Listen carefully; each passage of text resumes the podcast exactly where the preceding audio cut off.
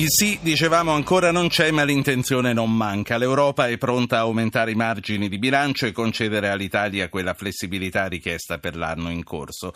Rimane però il rischio dell'avvio di una procedura per debito eccessivo. La risposta la sapremo la settimana prossima. Marco Fortis, economista, insegna economia industriale e commercio estero alla Cattolica di Milano di nuovo. Buonasera professore, ci aiuti a capire e a districarci fra una notizia buona e una cattiva. Un richiamo richiamo all'ordine lasciandoci comunque margini nel bilancio?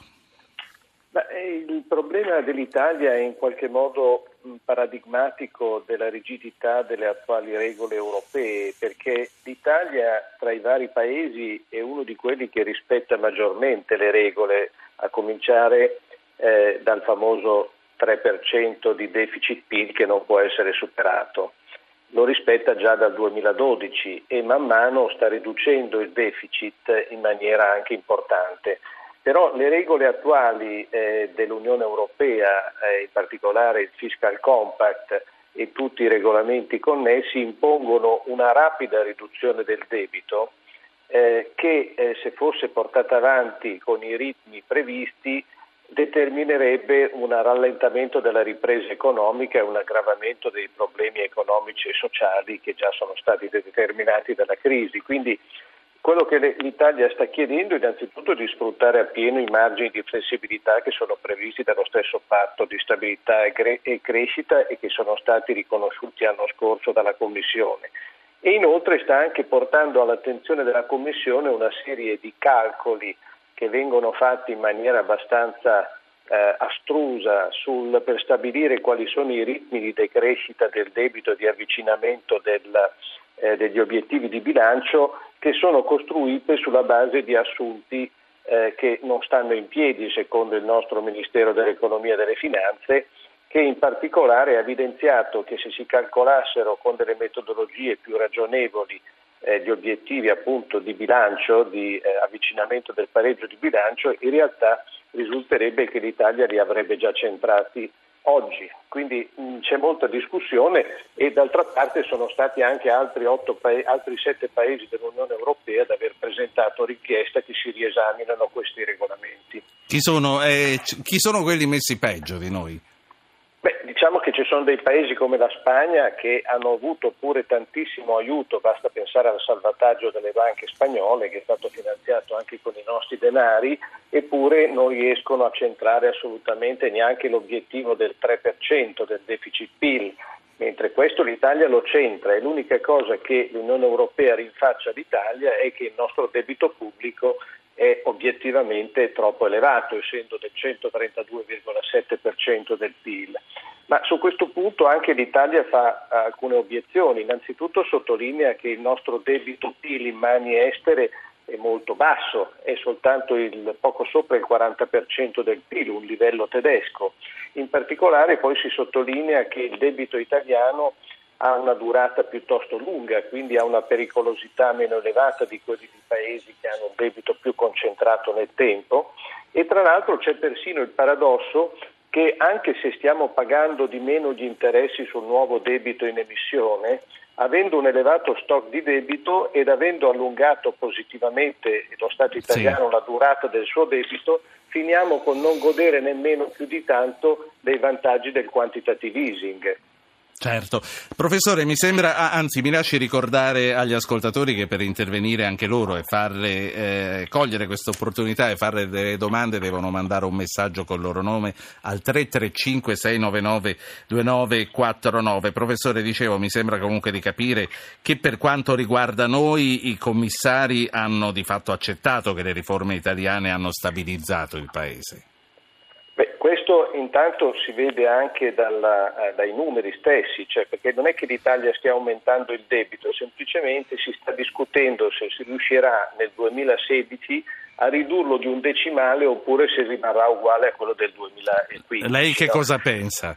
Ma questo è molto difficile da stabilire ora perché naturalmente dipende da come andrà il PIL quest'anno. No? Uno dei punti principali che il, MES, il nostro MES sta esponendo alla Commissione è che siccome ci troviamo in un eccezionale periodo di deflazione, il denominatore eh, del debito PIL, che appunto è il PIL nominale, quello, non il PIL reale, ma il PIL valutato a prezzi correnti, è un PIL che non ha nemmeno l'inflazione per poter crescere, ha soltanto la crescita reale, ma non c'è l'inflazione che lo fa crescere. Quindi in un momento come questo seguire i ritmi di decrescita del debito che sono stati fissati rigidamente dalla Commissione europea è veramente una forzatura, si dovrebbe tenere conto anche di questo aspetto. Senta, le spese sostenute per la crisi dei rifugiati comunque dovrebbero essere tolte eh, dal calcolo, questo è pacifico. Questo 1,02% che si sottolinea sarebbe importante tenerne conto, proprio perché questo è un problema di carattere generale. Si consideri poi che anche altri problemi di carattere generale ci sono per esempio il problema della stabilizzazione del sistema bancario. No? L'Italia sta facendo delle riforme importanti per stabilizzare il sistema bancario e per di più non ha goduto degli aiuti straordinari che hanno goduto invece gli altri paesi quando hanno potuto ancora fare i salvataggi delle banche con i soldi dei contribuenti. L'Italia sta affrontando, per così dire, in mare aperto senza la possibilità di intervenire con soldi pubblici il problema della stabilizzazione del sistema bancario facendo importanti riforme come quelle delle banche popolari e delle banche di credito cooperativo. Lei eh, nell'efficacia del Fondo Atlante ci crede? Ma certamente il Fondo Atlante ha già dimostrato la sua efficacia perché è intervenuto a stabilizzare la situazione di una banca, che è la Banca Popolare di Vicenza, che eh, se non avesse avuto il sostegno del Fondo Atlante sarebbe andato incontro ad una sorte piuttosto complicata. No? E, e la, la, Banca Popolare di Vicenza è una banca molto più grande delle quattro banche che sono state salvate eh, con i provvedimenti dello scorso fine anno.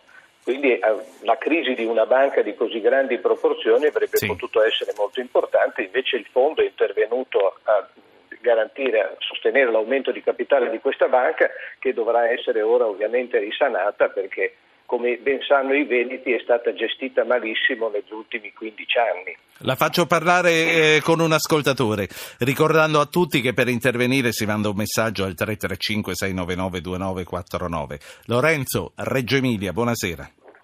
Buonasera Ruggero, complimenti per la trasmissione, sarò brevissimo. Ho due punti da sottolineare. Il primo è questo.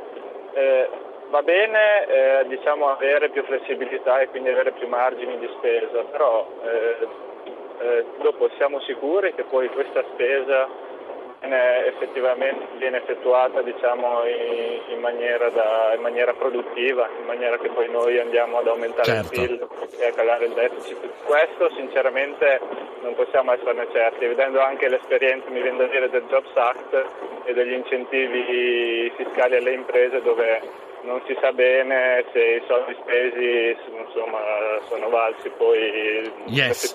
L'altra cosa qual è Lorenzo? L'altra cosa riguarda i rifugiati. Abbiamo già avuto in passato l'esperienza, vedersi in capitale, di personaggi che sfruttavano eh, questa emergenza per fare soldi. E il fatto comunque di avere la possibilità di diciamo, detrarre queste spese dal debito pubblico non può essere un ulteriore incentivo ehm, a, diciamo, a, episodi simili anche su... Lorenzo, mi verrebbe da chiedere lei con chi gioca, comunque sto scherzando naturalmente. La saluto e passo la parola al professor Fortis, sono cose serie quelle che ci ha chiesto Lorenzo. Siamo sicuri che eh, i soldi che risparmieremo, eh, che ci vengono permessi di eh, spendere, li spenderemo bene, professore?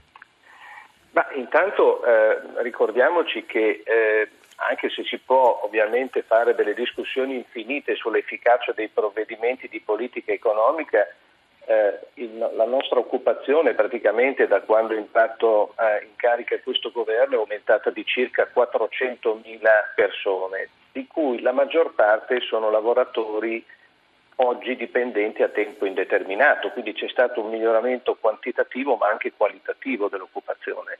Si può argomentare all'infinito dicendo ma valeva la pena sostenere con il Jobs Act e con, soprattutto con eh, gli incentivi fiscali alle assunzioni a tempo indeterminato questo processo.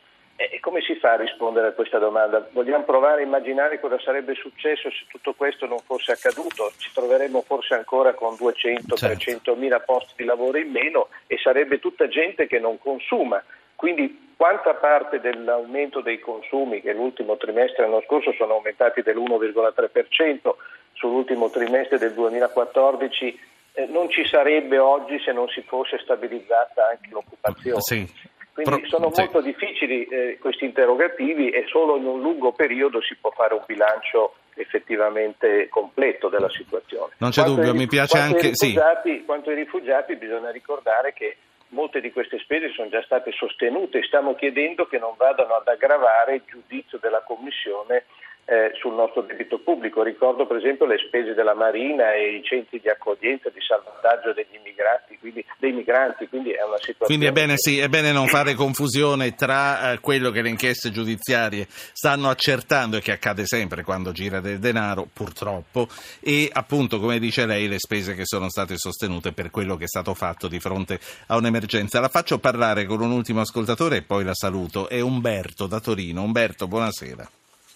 Eh, buonasera, eh, complimenti innanzitutto per la trasmissione.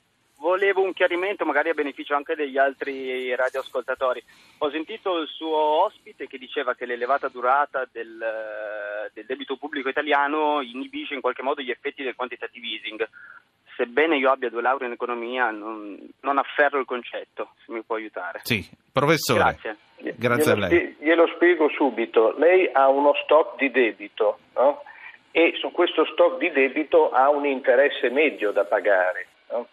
E siccome c'è del debito che anche è stato allungato nel tempo e dura magari 5-10 anni, eh, lei ha questo, questi interessi che non è che scendono solo perché gli interessi sul nuovo debito che emette diminuiscono, perché lei emette una quantità di debito molto piccola di mese in mese. Su questo debito oggi paga interessi più bassi grazie al quantitative easing ma contemporaneamente, avendo allungato la durata delle emissioni, lo Stato italiano ha una, diciamo così, persino uno spread che peggiora tra il debito a breve termine e il debito a lungo termine che ha emesso. Quindi non c'è una così grande riduzione dell'interesse medio che, eh, che, stiamo pagando sull'intero stock. C'è certamente un vantaggio sulle emissioni che stiamo facendo in questi mesi, perché come lei vede le emissioni vengono praticate a tassi di interesse sempre più bassi e meno onerosi per il nostro debito pubblico.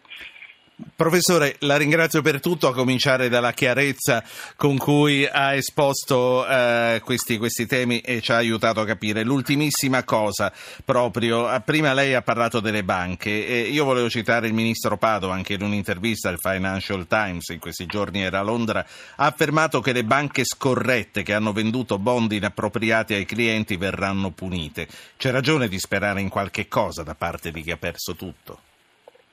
Intanto bisogna ricordare che sono stati varati recentemente dei provvedimenti che sono stati strappati con le unghie e coi denti a Bruxelles con una trattativa estenuante per poter ristorare almeno fino all'80% un, ampia, eh, diciamo, un ampio numero di eh, obbligazionisti subordinati delle quattro banche salvate. No?